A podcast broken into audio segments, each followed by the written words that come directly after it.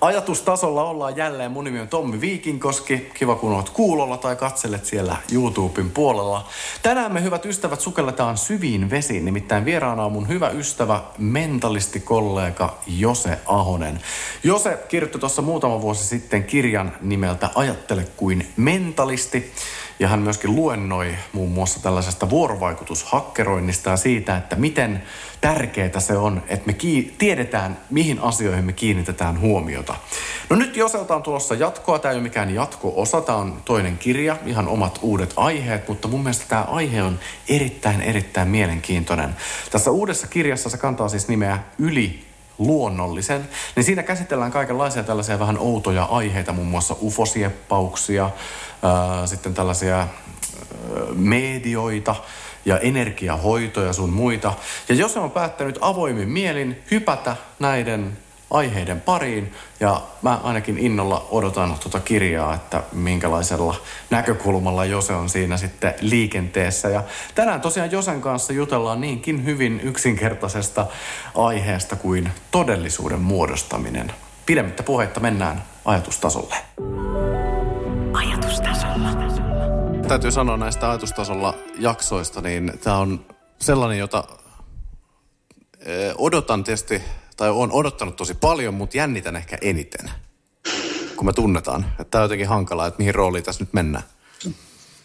Se on totta. Se on myös vähän sama kuin esiintyy, niin jos on tuttuja yleisössä, niin se on aina jännempää kuin sitten silleen, että on tuntemattomia. Niinpä. Hei, mitä kuuluu? Sen tiedän, että sulla on kirjaprojekti parasta aikaa käynnissä ja varmaan onko se jo loppusuoralla? No tänään mä tein semmoisen niin riskiliikkeen, että mä tota, koostin ne tekstit yhteen, kun mä en tiennyt yhtään, että kuinka monta sivua mulla on. Ja siis äh, edellisessä kirjassa mulla oli 80 Google Drive-arkkia, mistä tuli se joku, mitähän siinä on tuo joku 130 sivua. Niin tota, ilokseni huomasin, että mulla oli reilu 60 nyt kirjoitettu. Mm. Ja sitten on purkamatta haastatteluja vielä muutama, että se 20 tulee ainakin tosi helposti. Et niin kuin yllättävän hyvässä vaiheessa sitten loppujen lopuksi. Mä ajattelin, että mulla olisi varmaan 30 vai. Niin, mutta tuo prosessi on varmaan siis sellainen, että sit se, kun aluksi on niin kova idea, että sitten lähdetään tekemään, että nyt, nyt tulee uusi kirja, ja sitten jossain kohtaa tajuu sen, että tämä on ihan järkyttävä työ. Niin kuin tämä määrä on niin kuin ihan, ihan älytön. Että miten saa ne sivut sitten täyteen, niin onko se jo, voisi sanoa, että onko se voiton puolella? Kyllä joo. Siis silleen, että matsko on aika pitkälle tehty. Tuossa oli iso työ tavallaan tehdä ne ta- mitä mä luennoilla puhunut ja näin, mutta nyt kun tuo aihepiiri on niin erilainen, niin, niin tota, joutuu tekemään kaikkia haastatteluja ja perehtyä aiheisiin ja tälleen. Niin, niin. Tosi paljon, että jotkut, jotkut tota, aihepiirit vaatii aika niin kuin syvääkin syväl, sy, syventymistä ja, ja taustatöitä oli paljon. Mutta tota, kyllä se näyttää aika hyvältä, että nyt vielä joitain aihealueita vielä vähän kirjoittelee ja laajenna ja, ja, ja sitten lähden miettimään, että missä järjestyksessä mikäkin on ja tämmöistä stilisointia. Sitten se menee kielioppitarkastukseen ja sen jälkeen kustannustoimittajalle ja siitä joulukuusta asti sitten kustannustoimittajan kanssa jumpataan sitä sitten kuntoon ja keväällä se pitäisi vissi olla huhtikuussa se julkaisu. No niin. Eli aika nopea tahti nyt sitten kuitenkin miettiä, että kuukaudetkin vieri aika, aika nopeasti. Ne vieri yllättävän nopeasti. Nyt vielä kun tuon pandemian jäljiltä, niin firmat haluaa järjestää paljon tapahtumia, joten keikkarintama on tosi kiireinen. Että mulla on nyt ollut semmoista jotain neljää keikkaa viikossa. Niin sitten jos menee junalla, niin esimerkiksi junassa on hyvä aikaa kirjoittaa. Mm. Ja mä koittanut aina aamuisin aina vähän kirjoittaa tai edes tehdä jotain, edes vaikka katsoa jotain YouTube-videoita jostain aiheesta, mikä liittyy kirjaan. Tuommoista niin pientä palastelua siellä täällä. Mutta sitten se oli just kiva huomata, että sitä tekstiä nyt kuitenkin on kertynyt ihan hyvin. Että, että kyllä sitä nyt vielä kirja tulee. Hei, kerro nyt, mikä se kirja on yliluonnollisen. Me nyt ollaan siitä höpötelty, mutta haluatko avata, avata tuota muillekin? Joo. Kyllä tässä vaiheessa voi. Eli kirjan nimi on Yliluonnollisen, kaksi eri sanaa mentalistin tutkimusmatka äh, salatieteisiin. tällä hetkellä nyt ainakin se alaotsikko on tämmöinen, en tiedä muutetaanko vielä, mutta mm, pääpiirteessä semmoinen konsojournalistinen tietokirja, missä sukellaan erilaisiin tämmöisiin niin kuin henkisiin ja esoteerisiin maailmoihin.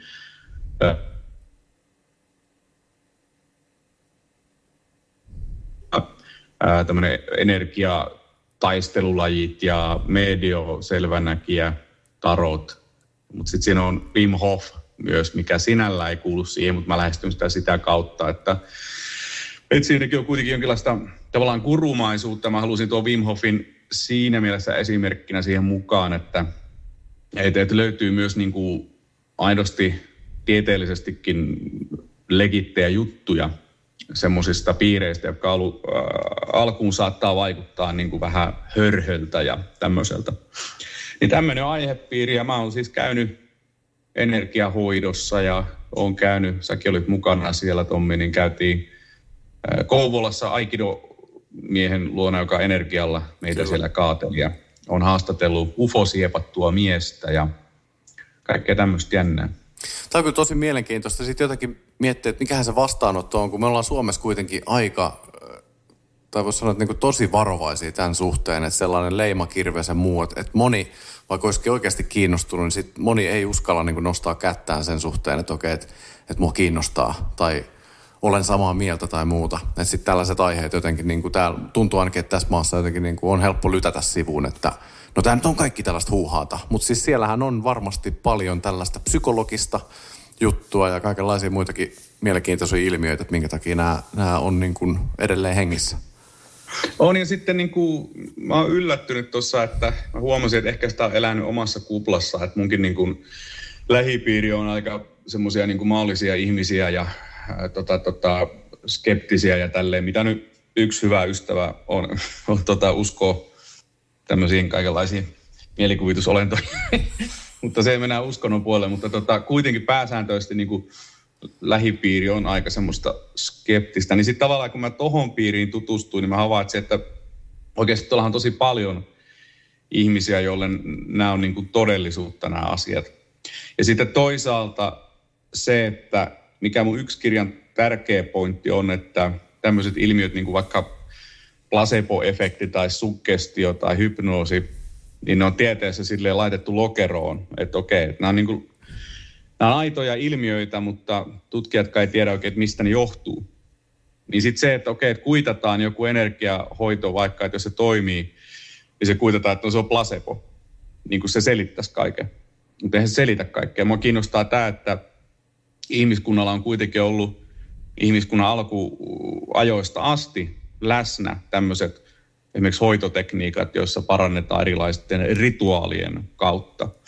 Ja sitä tavallaan mm, niin kuin aivojen voimaa ei pidä aliarvioida. Ja toisaalta se, että mua ei kiinnosta tässä, tämä ei ole mikään semmoinen depunkkauskirja eikä silleen skeptikkokirja, että mua ei tavallaan se totuus kiinnosta, vaan mua kiinnostaa eri todellisuudet, missä nämä ihmiset elää. Ja sitten se, että okei, että mä voin ajatella, että kyse on vaikka psykologisista mekanismeista ja toinen ihminen siinä ajattelee, että kyse on energiosta tai hengistä, niin olkoon nyt mitä on. Mutta jos jotain toimii ja tapahtuu ja siitä muodostuu todellisuutta, niin se on, se on mun mielestä mielenkiintoinen kuvio. Niin toivoksi, että tästä tulee tästä kirjasta vähän tällainen niin kuin silta sitten näiden kahden maailman välille. Et pystyt esittelemään no, niin kuin neutraalisti näitä juttuja. Joo, joo siis siinähän voi käydä niin, että siitä ei tykkää kummatkaan, että siitä ei tykkää skeptikot eikä siitä tykkää, tykkää niin sanotut henkiset ihmiset. Mutta sitten voi olla edes myös sille, että kumpikin porukka ehkä vähän ymmärtää toisiaan paremmin. Ja mä oon lähtenyt niin avoimesti noihin juttuihin mukaan ja silleen, että mä haluan kokea ja mä oon myös toivonut, että mä jotenkin voisin yllättyä tai silleen kokea jotain semmoista, mitä mä en olisi uskonut kokevani. No se nähdään sitten kirjassa, että miten siinä kävi. Mutta tota, mm, joo, ehkä siis niinku osaltaan toi silleen, että joo, siinä selitellään tai selitetään, annetaan, annetaan tavallaan niin kuin, tavallaan sellainen vaihtoehto, ajatus siitä, että miten nämä asiat voi toimia niin kuin mun näkökulmasta, että kun mä uskon, että asiat on pitkälti psykologisia, niin mä heitän semmoisen niin kuin idean siihen, mutta sitten annan tilaa myös siihen, että mistä minä mitään tiedän. Se voi olla myös, että kyse on energioista tai chakroista tai jostain muusta tämmöistä. Onko se huomannut, että sä oot nyt tässä viime aikoina muuttanut omaa julkista mielipidettä, mitä näihin juttuihin tulee? Ainakin tiedän, että mitä me ollaan höpötelty kahdestaan, niin tuntuu, että meidän molempien mielipide on muuttunut niistä tällaisista tota, joitakin vuosia sitten vallalla olleesta erittäinkin skeptisestä näkökulmasta, että nyt kun juttelee näistä asioista, niin siinä on vähän sellainen ehkä, että pystyy jopa kunnioittamaan ihmistä, joka, joka niin kuin väittää aika, aika tota, päättymiäkin juttuja. Että mikä se kokemus oikeasti on? Joo, ehdottomasti siis on avarakatseisempi, ymmärtävämpi ja jotenkin se, että mm, totta kai noihin liittyy semmoisia eettisiä ongelmia. Että kun tuota kenttää ei valvota mitenkään, niin se on ehkä niin kuin se, että siellä voi joku parantaa vaikka energialla tai väittää parantavansa ja sitten siinä voi olla ongelmia, että, että jos ne ihmiset uskoo tähän niin, että ne ei mene niin kuin vaikka syöpähoitoihin, jos heillä on vaikka syöpää tälleen. Tämmöisiä kaikkea. Totta kai siinä on, mitä pitää miettiä, mutta sitten taas niin kuin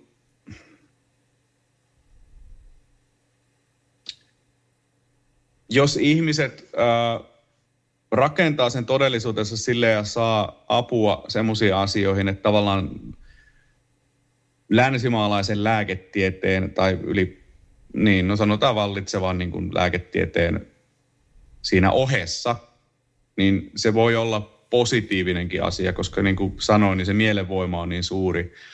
Ja sitä on tutkittu, että ihmisen niin kuin esimerkiksi parantumisprosentti sairauksista on korkeampi silloin, jos tämä ihminen on optimistinen ja hänellä on toivoa ja uskoa. Että vaikeita kysymyksiä silleen, että mitä mieltä mä oon. En mä oikein tiedä vieläkään, mitä mieltä mä oon, mutta kyllä mä ainakin jotenkin koen, että on avoimempi ja ymmärtäväisempi. Ja sitten toisaalta esimerkiksi sekin tiedät, hyvä ystävämme Aaron Alexander, jonka, joka on tämmöinen moderni shamaani tuolta Kanadasta ja opiskellut aikoinaan Kanadan tota, alkuperäisasukkaiden rituaaleja ja tutkinut ihan tieteellisesti sitä, että hän opiskeli rituaalipsykologiaa. Ja, ja tota, hänen kanssaan juttelin tuolla Prahassa sitten, kun mä sanoin siitä, että vitsi, että kun mä tutkin näitä asioita, niin mulla on vaan niin pohjimmiltani se olo, että taikuutta ei ole olemassa. Että jos taikuus olisi olemassa, niin meillä olisi sairaaloissa henkiparantajia ja meillä olisi täällä semmoisia niin kuin Gandalf-tyyppisiä mm. supervelhoja. Mutta kun niitä ei ole. Ja Aaron sanoi aika fiksusti, että no niitä ei ole nykyään, että me eletään maallisessa yhteiskunnassa, kulttuurissa, missä tämmöisellä tieteellä on suuri arvo ja tälleen, mutta että me ehkä 10-20 000 vuotta sitten oli Gandalfia ja parannettiin ihmisiä pelkästään energialla. Että se on erilainen kulttuuri ja mun mielestä on ihan hyvä pointti. Mm. Että et ehkä voi olla, että me ollaan myös hukattu jotain tärkeää ihmisyydestä siinä, että me ollaan keskitytty, keskitytty niin, niin kuin tavallaan sekulaariin maailmankuvaan. Kyllä, joo, ja siis musta tuntuu, että toi vielä tämä tää tota, tulkkauskysymys, kun sanoit, että, että ennen ehkä ollut Gandalfeja, jotka paransi energialla, niin kuin mm. sitä, sitaateissa, että mi, mitä me tarkoitetaan sillä – niin periaatteessa vaan tota, niin kun, että mitä tuolla pään sisällä tapahtuu. Että et sä nyt tässä väitä, että, että välttis on mitään niin kuin, tiedätkö, että, että helposti ihmiset otetaan myös mukaan sellaisen, että no se Jose nyt juttelee jostain chakroista ja energiaparantamisesta ja kaikesta muusta, mutta siis tavallaan, mutta sitten taas kuitenkaan niin kuin, tiedän, että et puhu. Niin sitten se myös, niin, että, mulla... että on niin kuin vaikea sanoa, että tai jotenkin selittää sitä ihmiselle, joka on hyvinkin skeptinen eikä välttämättä ymmärrä sitä, että mistä tässä on niin kuin kyse niin sitten selittää sitä auki, että et se, silloin tota, just kymmeniä tuhansia vuosia sitten niin kulttuuri on ehkä mahdollistanut sen, että se tämän parantajan kosketus on ollut niin vahva, koska siihen on vaan uskottu. Et nyt me tutkitaan sitä ja sanotaan, että tämä on placebo-efekti. Mm, Ty- juuri näin. Tyyliin niin kuin näin. Juuri näin. Y- yllättikö sua joku juttu näissä. Ja nyt ei tietysti ei mennä sen kirjan sisältöön, kun mä haluan, että se ihmiset käy ostamassa sen kirjan ja lukee sen. Että esimerkiksi mua kiinnostaa nämä ufosiappaushommalit hirveästi, että mitä siellä, niin kuin, että jos on se psykologinen aspekti, niin mitä siellä niin kuin korvien välissä oikein pyörii. Mutta siis yllättikö sua? Että varmasti oli niin kuin ennakko-odotuksia, mutta sitten haastattelujen myötä niin muuttuko, muuttuko joku, joku tota, mielikuva? Mä yllätti ainakin se, että nämä niin kutsutut henkiset ihmiset, niin, niin se on loppujen lopuksi aika tota semmoinen homogeeninen porukka ja se on niin kuin paljon tavallaan ne samat asiat toistuu. Et kun mä ajattelin silleen, että okei, tässä on joku ki, aikido-tyyppi, sitten on ufo-tyyppi, sitten on tarot-tyyppi ja näin. Niin mä ajattelin, että niillä on niin ne omat tavallaan lokeronsa nyt pelaa niin kuin siinä. Mutta sitten kun heidän kanssaan puhuu näistä muista asioista, niin kyllä he niin kuin tavallaan omaksuu sen koko saman paketin. Että näille energiatyypeille myös nämä UFO-asiat on niin kuin todellisuutta ja hyvin niin kuin tavallaan heidän elämässään läsnä. Nämä linkittyy nämä niin kuin jutut näillä tosi paljon. Ja taas sitten tämä Ki Aikido-mies tekee myös henkiparantamista ja muistaakseni näkee myös tota, niin kuin henkiä ja tälle. Et niin kuin, ää, se yllätti mua. Ja, ja silleen kun tuu tosi ulkopuolelta noihin, että kun oma katsantokanta on tosiaan ollut aika niin kuin skeptinen. Ja on ajatellut, että nämä on niin kuin selitettävissä niin kuin psykologisesti ja tälleen. Ja niin kuin sanoin, että kaveripiirissä ei hirveästi ole tämän kaltaisia ihmisiä, niin mua yllätti se, että – et mä voin kuvitella, että kun mä yritän mennä lokakuussa tuonne hengeä tiedon messuille, niin ne on varmaan silleen kuin yhtä suurta perhettä siellä. Mm. Että, että, että ne toistuu ne, se tavallaan sama maailmankuva. Mutta voisi kuvitella, että on, niin kuin ihminen on hyvinkin avoin tällä, niin kuin ylipäätään, että sulla on hyvin avoin luonne. Että tuossa itse asiassa tapasin tällaisen tota, hermopiste-tekniikoita joskus – opetelleen tyypin, joka on eräs toisessa taistelulais mustavyö, noin 50 tyyppi. Ja juteltiin siis keikan jälkeen ja höpöteltiin näistä jutuista. Ja sitten mä olin tehnyt myös vähän tällaista sukkestio juttua sitten esityksessä. Ja sitten hän niin kuin selitti myös tosta, että kyllä, että nämä, että tiedätkö, nämä energiajutut ja, ja tota, näin, niin sitten niin tajusin kanssa sen, että okei, että se on vaan se, joko se mieli on avoinna tällaisille jutuille. Ja oli se asia nyt sitten sellainen, että se sen hyväksyy tai ei, niin sitten kuitenkin annetaan sillä mahdollisuus. Mutta sitten on olemassa sellaisia ihmisiä, jotka on tosi paljon niin kuin vastaan, että, tiedätkö, että, että ne on sen spektrin toisessa päässä. Tämä on niin kuin kaikki huuhaata ja hypnoosi on ihan pelleilyä ja ei se toimi ja, ja näin. Että ollaan niin kuin kiinni tai sitten ollaan auki. Joo, joo, se käy mun mielestä hyvä. Tai että molemmat on vähän niin kuin ongelmallisia, että lähtee täysin niin kuin ns-hörhöilyyn tai täysin sitten tämmöiseen depunkkaushommaan. Että kun tieteessäkin on vielä paljon asioita tutkimatta ja kun mennään tuonne niin kuin kvanttitasolle, niin sieltä löytyy paljon semmoista kamaa, että mistä me ollaan vielä ihan suu auki niiden asioiden kanssa. Ja varmasti opitaan lisää siitä, että meidän ympäröivä todellisuus on paljon jännempi, mitä edes niin kuin ajatellaan. Mutta sitten niin kuin palatakseni taas Aaron Aleksanderiin, niin se oli myös hyvä, kun sä tiedät, tehdään tämmöistä näkymätön naru demonstraatiota, jossa ihminen kaadetaan näkymättömällä narulla. Sitten menemättä sen verran tarkemmin yksityiskohtiin, niin siinä kuitenkin tavallaan uskotellaan se ihmisen mielelle, että se naru muuttuu todelliseksi ja sitten se muuttuu todelliseksi, se kaatuu. Ja tota, mä kysyin, että miten sä sanoisit, että mikä prosentti tästä narudemonstraatiosta on niin kuin psykologista ja tämmöisiä niin kuin mekanismeja ja mikä osa niin kuin henkistä? Ja Aaro nauraa ja sanoi, että se on 99 prosenttia henkistä ja 99 prosenttia psykologista. Ne tehdään täysin niin kuin, tai niin, molemmat. Niin, niin, siis se hänen, hänen niin kuin jotenkin näkemys oli, että se ei ole pelkästään psykologinen juttu, vaan, vaan niin kuin myös jollakin tavalla henkinen. Ja mä en lähtisi niin kovin prosentteihin se henkisyyden puolesta siinä, mutta toisaalta mä ymmärrän sitä, että mitä hän sillä tarkoittaa. Ja sekin on mielenkiintoinen ajatus sille, että me tehdään se, me ymmärretään jotain funktioita siitä, että minkä takia tämä asia niin kuin toimii. Mutta sitten ymmärretäänkö me loppujen lopuksi kaikkea, mitä siinä toimii. Oli se sitten henkistä tai oli se ihmisen mielessä. Niin, jos miettii, että nyt tässä kuitenkin niin kuin ammattilaisena puhut ja ehkä minäkin osittain, niin silti moni asia on niin kuin meillekin mysteeri. Ja tutkijoille on myös, että he tutkijat tietää sen, mitä he on tutkineet ja ehkä lukeneet, mutta se, se niin kuin, no just tämä näkymätön naruhomma ja monet muut jutut, niin ne on kyllä sen, sen verran uskomatonta kamaa, että, että tota, niistä selittäminen muille, niin välillä sen niin kuin vastapuolen ilmeitä, kun seuraa, niin miettii, että, että nyt toi miettii, että mä oon niin kuin ihan, ihan ulapalla. Mikä saattaa olla tietysti totta, mutta siis tää, tässä, tässä on niin kuin hurjasti kaikella. Onko sä itse asiassa miettinyt sitä, että mitä tämä saattaisi niin kuin tulevaisuudessa, ää, tai mihin tämä saattaisi johtaa, minkälaisiin huomioihin tai, tai keksintöihin vaikka jossain lääketieteessä? Tai, mm. tai muuten vaariessa. En mä tiedä, siis mä tuossa kirjassa pohdin sitä, myös kerron tämän tarinan siinä niin kuin laajemmin, mutta referoin nyt sen verran, että ö, siellä Prahassa hypnotisoi yhden, yhden tota, jenkkituristi, joka toivoi kovasti, että hän haluaisi kokea niin kuin hypnoosia. Hän oli aika sukkasti jo herkkää. Tein hänelle erilaisia sitten hypnoosijippoja, mutta sitten yksi tämmöinen oli, että mä kerroin hänelle, että mä laitan hänet hypnoosia, nyt kun mä lasken kolmeen, sä avaat silmät, mua ei ole enää olemassa. Mä oon täysin näkymätön, sä et näe minua etkä mun vaatteita.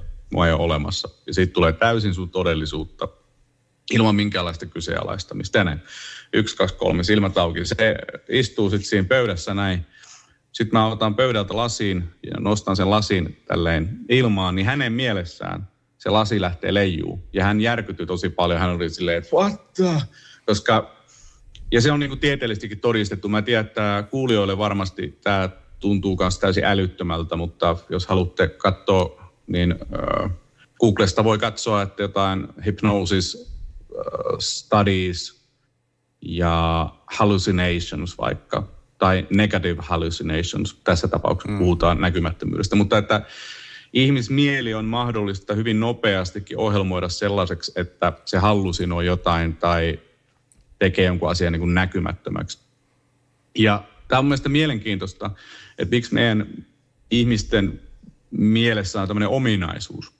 Mm. Mikä silloin on se tarkoitus? Mm. Ja tavallaan me ollaan hylätty se. Hypnoosihan käytettiin lääketieteessä aikoinaan paljonkin, mutta sitten keksittiin nukutuslääkkeitä ja muita tämmöisiä, niin sille ei ollut enää oikein tarvetta ja se väistyi meidän tässä niin kuin kulttuurissa sivuun. Mutta se edelleen on siellä. Mm. Ja tämäkin on taas osoitus siitä, että tietynlaista taikuutta tapahtuu, mistä me ei edes tiedetä minkä takia. Kyllä. Meidän niin kuin tiedemiehet sanoo, että se johtuu siitä, että ihmismielessä on tämmöinen ominaisuus jostain syystä, että hypnoosi toimii, mutta ei oikein tiedä minkä takia. Niin mun se on mielenkiintoinen kysymys. Mun mielestä tästä on hyvä esimerkki toi, itse asiassa itse kirjoitan siitä, kun meillä niin kuin ihmisinä, niin meillä on kyky luoda jotain, mitä mä en ole varma, että pystyykö muut, muut niin kuin eliökunnan ö, niin kuin eläimet tähän näin. Eli me saadaan niin kuin jotain ekstraa. Ja tässä on niin kuin hyvä esimerkki mun mielestä se, että kuvittelet, sä menet jonnekin pimeä, niin kuin on yö, sitten sä menet pimeälle kujalle. Ja sä katot sinne tota, seinälle ja joku on spray-maalannut sun naaman siihen. Että siinä on Jose Ahosen naama. Ja sitten siinä lukee teksti vieressä, missä lukee vaikka, että Jose Ahonen on kusipää. Ja sä katot sitä... Niin, ku... niin kuin onkin. niin, niin, lähellä on joo, joo, siis pelkkä totuus. Mä oon käynyt just laittaa sen tekstin. Mutta sä näet sen tekstin, sä näet sen kuvan, niin se, mikä tulee sun verkkokalvoille, luo sulle tietynlaisen tunnetilan ja saattaa niinku triggeröidä jotain muistoja. Sitten se tuo sulle niinku sun vaikka, että minkälainen oman tunnon arvo sulla on, niin se joko niinku boostaa sitä tai vähentää ja laittaa sut niinku eri men- mielentilaan kuin hetki sitten ennen kuin sä näit sen, sen kuvan. Mutta sitten, jos me mentäisiin tehtäisiin uudestaan tämä juttu, että mennään taas yöllä siihen kujalle. Tämä on toinen vaihtoehto. Sä näet kuvan siellä, missä on sun naama. Siinä on Jose Ahonen joku spreijannut hienosti. Ja sitten se teksti on esimerkiksi niin kuin kiinaksi, että se, se, sä et saa niin kuin selvää siitä, että mitä siinä lukee. Ne ei minkään näköistä tunnereaktio siihen negatiiviseen, vaan se sama, periaatteessa sama visuaalinen input silmistä, että sä näet sen kuvan ja jotain tekstiä, mutta kun sä et ymmärrä sitä, niin sä et saa sitä niin sanottua ylimääräistä. Niin mä uskon, että meillä on niinku tämä mielikuvituksen, me ollaan niin sosiaalinen eläin, että me jatkuvasti luodaan sekä tätä todellisuutta, että me pysy, pysytään niin järjissään, että kuka tuo ihminen on minulle, minkälainen minä olen, mitä mun pitää tehdä, jotta mä olisin tämän mun yhteisöni arvostettu jäsen. Ja, ja näin niin me niin luodaan jatkuvasti kaikenlaisia uhkakuvia, pelkoja, mietitään menneitä, tulevaa, mutta myö, myös muodostetaan niin näillä suht vajavaisilla aisteilla sitä, että, että mikä tämä on tämä maailma. Ja mun mielestä just tämä Aaron Alexander osaa niin iskee tähän väliin, hypnoosi pystyy iskee siihen väliin, mutta me ei ihan täysin niin tiedä sitä, että, että mistä se johtuu. Että eihän niin esimerkiksi, jos joku ihminen nukutetaan niin leikkaukseen, niin eihän ne lääkärit tiedä, että miten tietoisuus laitetaan niin pois päältä. Että ne vaan laittaa sellaiset, sellaiset tota, tökötit tai kaasut, sun muut lääkkeet siihen kroppaan, että sä lähdet, niin kuin, että taju lähtee, mutta sä et tiedä, että miksi, sen takia se on niin vaarallista – niin kuin toi, että ei, että ei ole mitään sellaista täsmälääkettä, miten voidaan ottaa tietoisuus hetkeksi pois. Juuri näin. Ja, ja tota, olet ihan oikeassa siinä, kun sanoit, että me luodaan sitä todellisuutta niin kuin ympäristön kautta.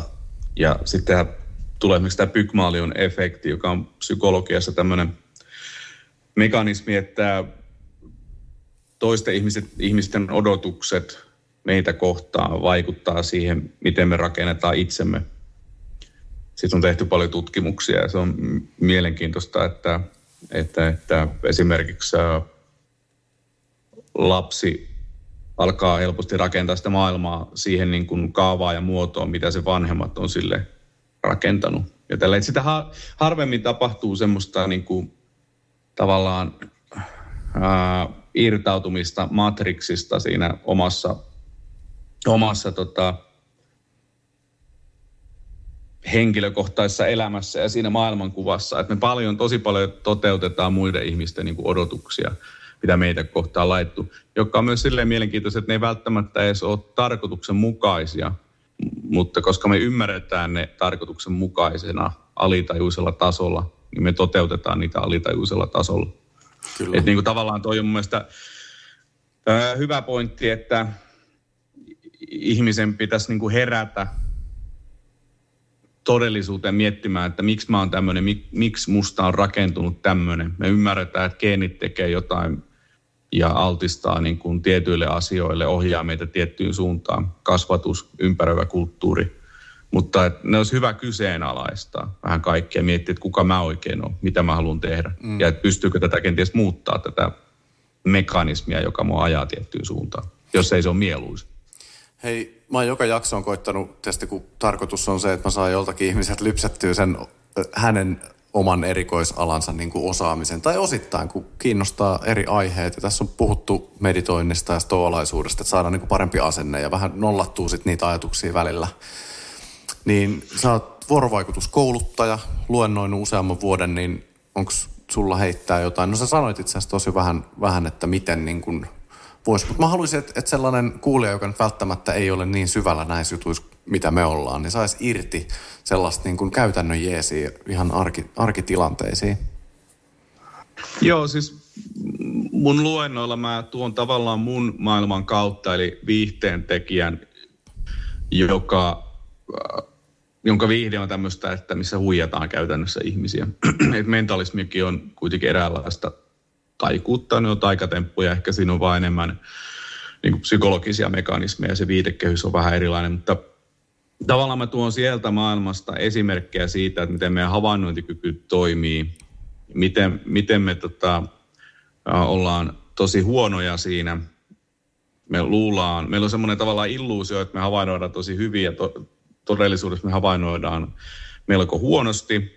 Sitten me ollaan itsekkäitä ja sitten tavallaan semmoinen, että, että jos me vuorovaikutetaankin, niin kuinka vähän loppujen lopuksi me seurataan. Et esimerkiksi kun mä puhun vaikka mikroilmeistä, niin ei se, ne mikroilmeet ei ole siinä niin kuin se pointti, mutta se on tavallaan semmoinen kiinnostuksen herättäjä.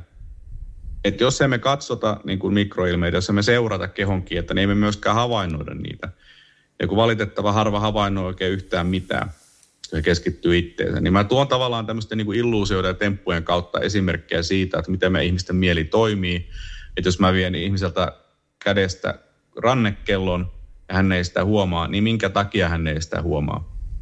Minkä takia, jos mä näytän videon, että mistä tehdään korttitemppua, niin sä et huomaa siinä lopussa, että siinä on kaikki muuttunut taikurin paita on vaihtanut väriä, avustajan paita on vaihtanut väriä, taustakangas on vaihtanut väriä, pöytäliina on vaihtanut väriä, mutta kun me ollaan keskittynyt niihin kortteihin, niin kaikki tämä muu on jäänyt havainnoimatta. Meidän mieli toimii silleen, että me säästellään aivoenergiaa, me keksitään paljon asioita mielessämme, meidän aivot rakentaa semmoisia illuusioita ilman, että me huomataan niitä. Ja sitten toisaalta jälleen säästääksemme aivoenergiaa, niin meillä on tämmöisiä ohjelmia päässä, mitä me käytetään kaiken aikaa. Ja nämä ohjelmat on evoluutiollisesti varsin niin kuin tärkeitä ja niillä on paikkansa, mutta mun mielestä ihmistä olisi hyvä huomata se, että milloin me käytetään näitä ohjelmia, milloin me mennään automaatilla ja milloin me oikeasti käytetään sitä prosessitehoa. Niin toi on niin kuin tavallaan kiteytettynä se. Mä joskus, jos on aikaa, puhun kanssa meditaatiosta vähän, koska mun mielestä mindfulness on oiva tapa erottaa itsessään näitä tavallaan, ää, miten se nyt sanoisi, asetustiloja, että ollaanko me siinä automaatilla ja näin vai havainnoidaanko, ollaanko me läsnä. Koska se, että jos sä kävelet tuolla pihalla, näin ja rupeat keskittyä, että miltä ilmavirta tuntuu sun sormien välissä, niin sä pystyt havainnoimaan siinä mielenkiintoisia asioita, mutta noin 100 prosenttia ajasta me ei havainnoida sitä. Niin se, että mitä me havainnoidaan, milloin me havainnoidaan, mitä siitä on hyötyä vuorovaikutukseen ja yleensäkin tähän jännittävään kokemukseen, kun ihmisenä ollaan satuttu tänne syntymään ja koetaan tätä elämää, niin, niin tavallaan tämmöisiä asioita mä siinä käsittelen ja haluan vähän ravistella sitä, näitä tapoja, että miten ihmiset vuorovaikuttaa ja havainnoi. Kyllä, joo. Siinä toi, ehkä. Ja toi, itse asiassa toi liippaa niin läheltä nyt, kun tässä viime aikoina tullut myös tutustuttua tähän niin kuin positiiviseen psykologiaan, kun ennenhän psykologit on tutkineet kaikenlaisia mielen ongelmia, että mikä, mikä sitä miestä niin kuin, tai naista oikein riivaa ja vaivaa. Ja miten saataisiin tämä tämän tyypin niin nuppi suoraan, niin nyt on sitten tietysti tämä positiivinen psykologia parikymmentä vuotta ollut. Niin sitten sielläkin on, on niin tärkeää tämä havainnointi, että jos, että huomion ö, ohjaamisen, ö, jos siihen niin kuin keskittää huomionsa, että, että mi, mihin sä, niin kuin, mitä sä mietit, minkälaisia juttuja sä ajattelet, ja sä keskität siihen huomiosi, niin se on ainoa keino myöskin näistä kaikista tilanteista ja asioista löytää niitä hyviä puolia. Mutta jos sä meet niin kuin autopilotti päällä, etkä periaatteessa tiedosta yhtään mitä tapahtuu, että sit vaan perjantaina riipaset kännit ja lauantaina taas ja sit ottaa päähän maanantaina, kun menet töihin ja koko ajan niin kun joku, joku tuntuu tökkivän, niin sitten ei mahdollistakaan edes ymmärtää, että mitä kaikkia hyviä pikkujuttuja elämässä tapahtuu. Niin sitten jotenkin tuli vaan mieleen toi, että, että aika lailla sama, sama tässä, että se, että miten tärkeää on se, että tiedostaa sen, että, että mihin kiinnittää huomiota. Ehdottomasti. Ja niin kuin mindfulness on käytännössä vaan sitä, että me saadaan etäisyyttä meidän ajatuksiin. Ja ei tavallaan tuomita niitä puoleen tai toiseen, että me havainnoidaan niitä ajatuksia. Ja se antaa etäisyyttä siihen, että mitä meidän päässä tapahtuu. Että ihminen, kun on työputkessa tuolla ja ressaantuneena ja sitten se miettii, että vitsi, että kun tulee lomaat tuossa talvilomaat, niin lähtee sitten jonnekin tota, lämpimään vaikka. Mm.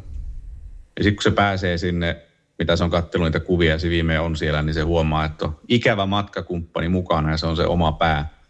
Kyllä. Ja tavallaan toi niin kuin mindfulness mun mielestä tarjoaa semmoista lomaa meidän päälle. Ja kun ne lomat voi olla ihan hyvin lyhyitäkin, että kymmenen minuuttiakin niin kuin tai vaikka viisikin minuuttia, niin usein niin kuin, ainakin mua auttaa silleen, että kun on sitä harrastellut tässä, niin, niin saa vähän semmoista etäisyyttä, että jos tuntuu, että on pään selaimessa välilehtiä auki vähän liikaa, niin niitä pystyy laittaa siinä vähän kiinni ja, ja näin. Me ollaan ihmiset kuitenkin aika semmoisia semmoisia niin kuin eläimiä, että me nähdään tämä elämän elokuva silleen, että me ollaan kaikki päänäyttelijöitä ja muut on sivuhenkilöitä tai sitten valtaosa jopa statisteja. Eikä me tulla hirveän monesti ajatelleeksi, että me ollaan loppujen lopuksi niin kuin kaikkien muiden ihmisten elämässä statisteja, parhaimmillaan sivuhenkilöitä. Että et sekin on mielestäni hyvä, hyvä ajatus, että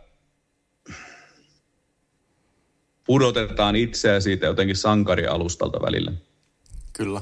Ja pystytään suhtautumaan elämään enemmän sellaisena niin kuin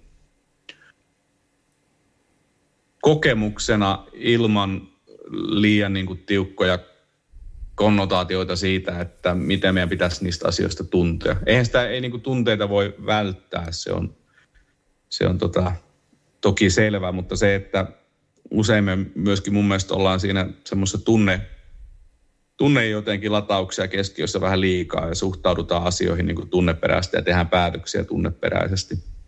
Että mä en tiedä, että onko keinoäly sitten ratkaisu siihen, että me saadaan joku chippi päähän ja pystytään olemaan silleen, että no niin, nyt Tommi, tämmöinen ongelma eessä, niin laitetaan toi tota, AI tuohon pyörimään ja se antaa päätöksen sitten, että miten tämä kannattaa tehdä, että ei tarvitsisi miettiä sille itse, koska sehän on ihan niin kuin hirveätä tämä, että kun meillä on jotain ratkaisevia päätöksiä ja niin puoleen ja toiseen liittyy vahvat tunnelataukset.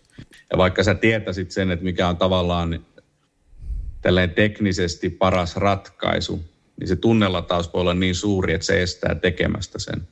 Kyllä. Joten mä otan tämmöistä Android-aikaa. Hei, käykää ostaa Ajattele kuin mentalisti kirja ja sitten keväällä tulee tämä tää tota yliluonnollisen. Ja, ja tota, Jose, voitaisiko ottaa ennen joulua vielä tällainen special jakso, ehkä enemmän mindfulnessia ja muhitellaan vähän uusia ideoita. Ehdottomasti, mutta yhdellä ehdolla. No. Että meillä on sitten tonttuhatut päässä. Ei, se sopii. Se sopii. Jose, kiitoksia. Kiitos paljon.